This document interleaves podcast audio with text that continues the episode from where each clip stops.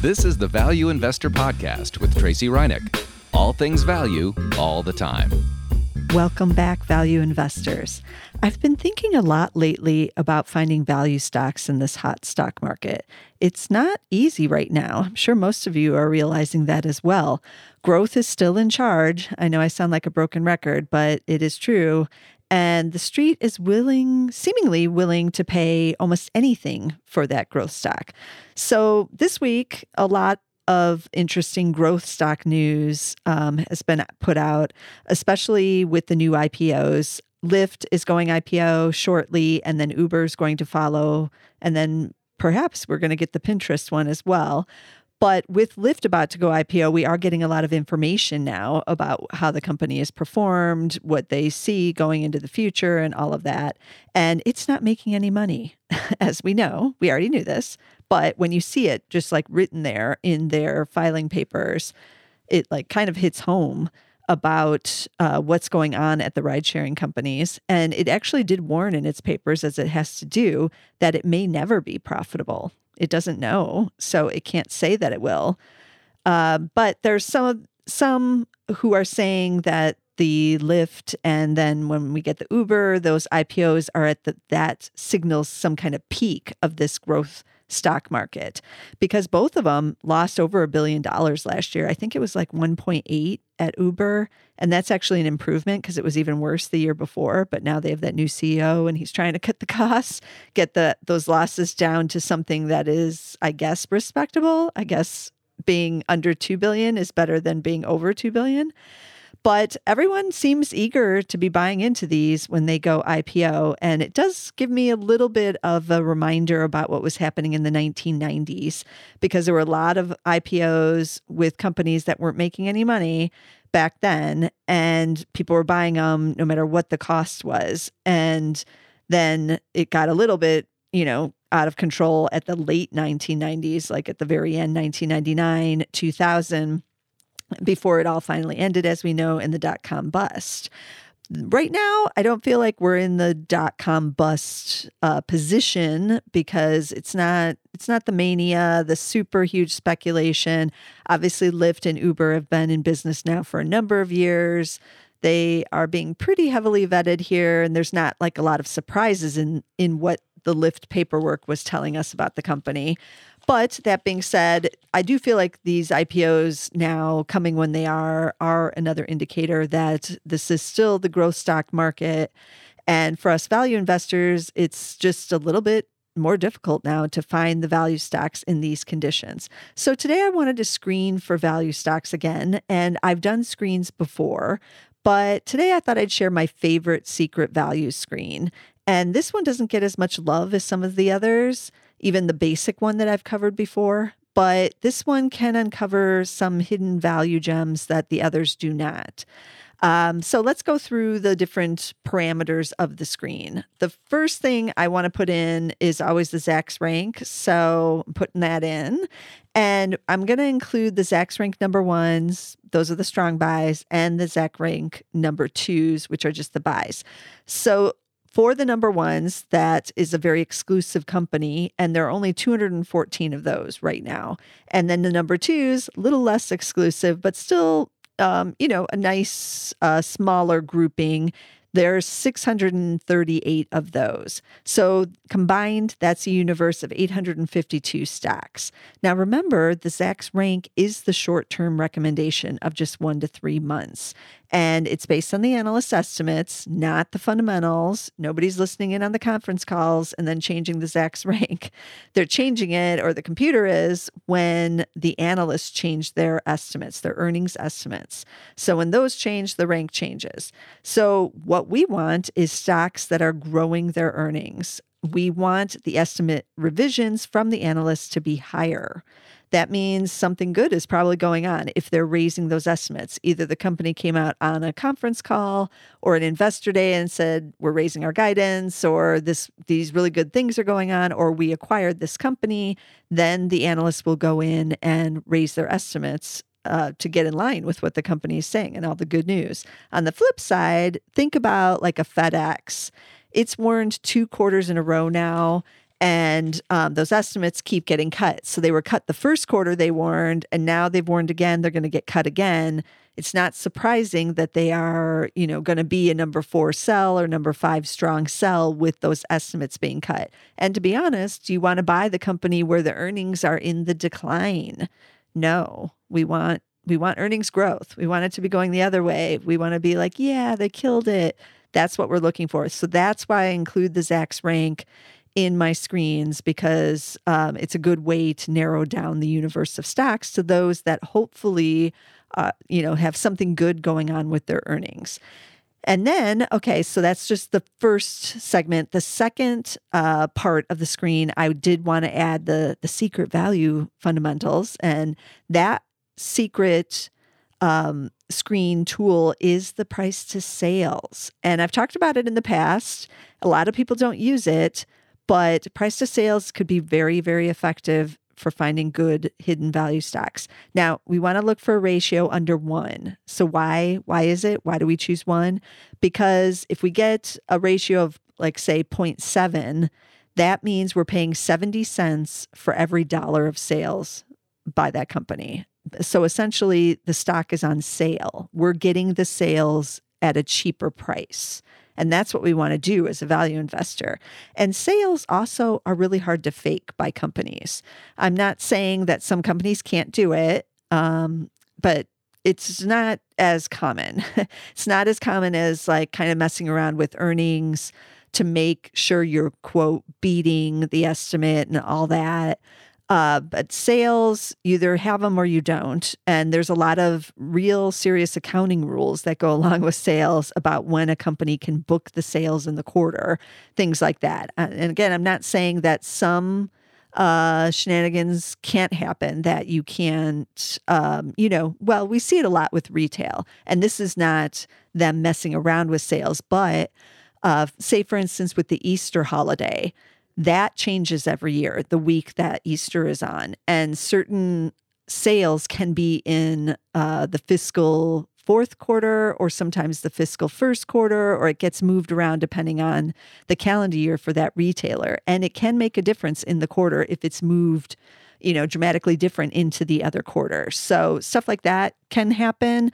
But price to sales, it's just hard to fake. You either have it or you don't.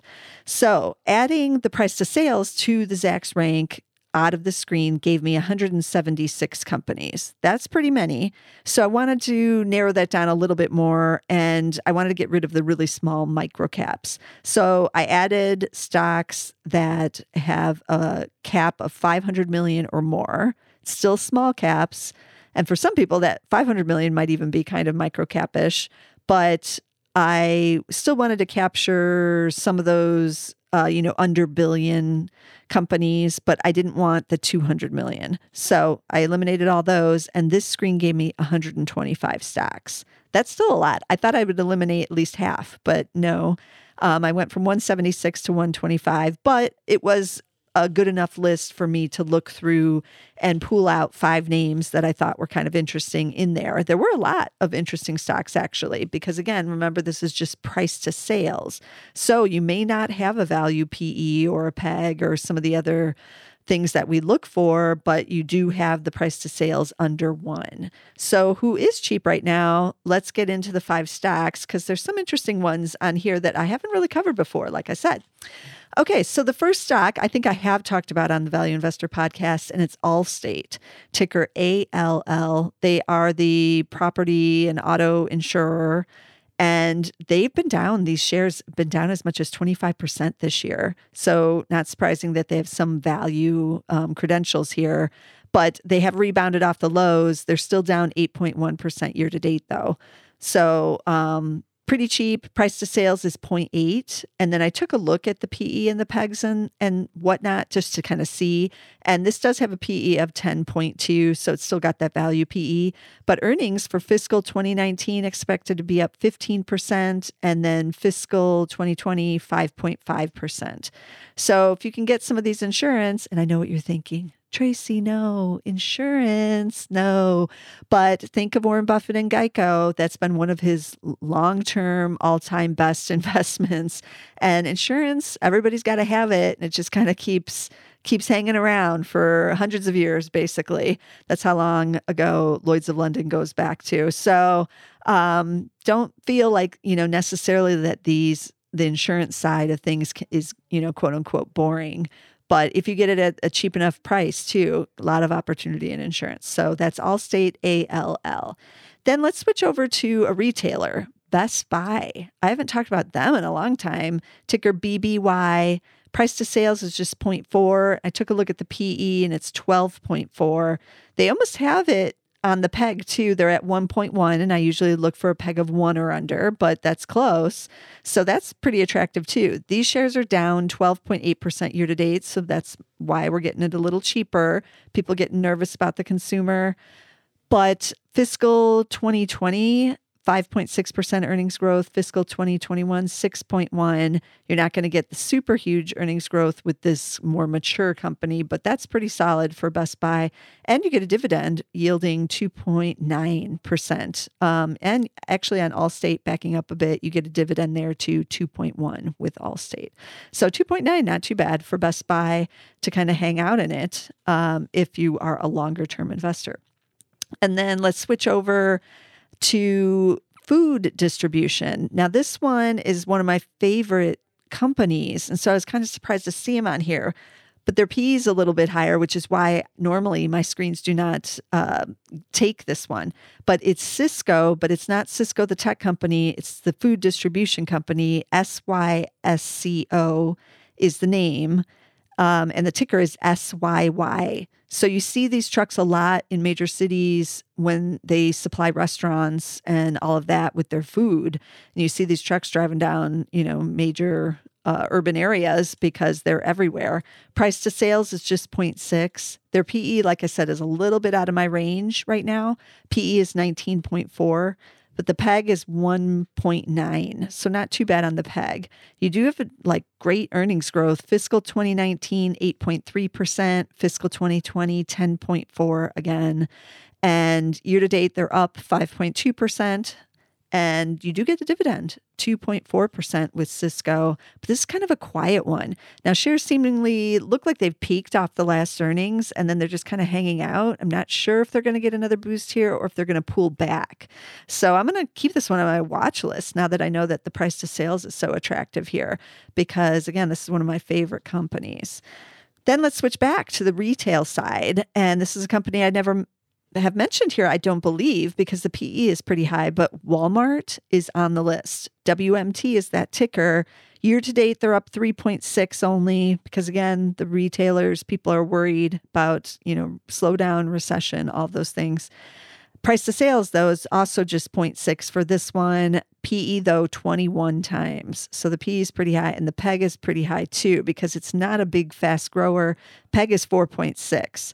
So 2019 earnings decline of 3.2, and then 2020, 5.1% gain. So we don't have the value trap situation here. And then this kind of earnings growth is pretty standard for the Walmart company that size. With this maturity level, they're just not going to do, double digits much anymore for them. So dividend, you do get that 2.1% with Walmart. And then rounding it up, we're going to switch to the healthcare side. The HMOs, they've all been beaten down this year because of Medicare for All, even though we're not getting Medicare for All. There's no legislation right now.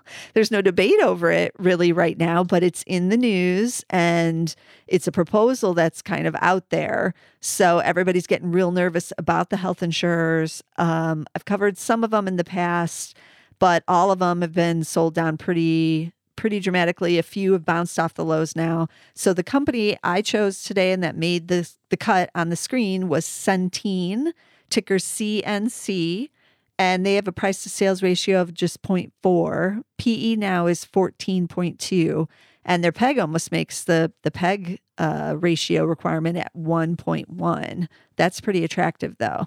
2019, earnings expected to be up 19.5%. 2020, another 13%. That's why you got that attractive PEG. And no dividend with this one, though. So you're just going in to get, you know, returns on the stock. Year to date, the shares are up, but just 2.4%. And they are up off that bottom a little bit. But take a look at the other health insurers too. A lot of them being beaten up. There's been a few insiders buying some of these. So I'm keeping a watch on that because I might have to do a whole nother podcast about, you know, like I've done in the past about you won't believe where the insiders are buying.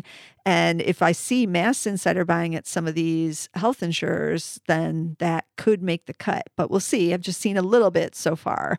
But Centene is the choice for this screen, and it's CNC. So those are some interesting stocks, I feel. That's why I like the price to sales ratio. It does unveil some stocks that you otherwise would not get in just a straightforward PE screen or even a PEG screen or a price to book screen for that matter. And you're still getting a cheap component of the stock because you are buying those sales at a really good, you know, lower price there. So that's what I like. I like to get my sales on sale, so to speak. So let's recap those stocks again. We had Allstate, ticker ALL, if you're looking at the insurers, but non-health insurance. That's the property side. You have Best Buy, BBY, and Walmart on the retail side, WMT. Those are some big retailers. Then we had food distribution, this kind of hidden one that nobody pays attention to, but it's great stock. SYY is the ticker there. And then the health insurers, all pretty much beaten down. Centene, ticker CNC there. So be sure to subscribe so you didn't miss a single episode. We're on Spotify as a standalone show, and we're on Apple Podcasts as a standalone. So get us on one of those, or you can get us on SoundCloud with the Zacks Market Edge, so you get two for the price of one over there. But every week I'm bringing you value stocks or value just analysis and discussion here, and I'm also bringing just stocks in general on the Market Edge. So be sure to subscribe so you get some stocks somewhere. And I'll be back again next week with some more value stocks.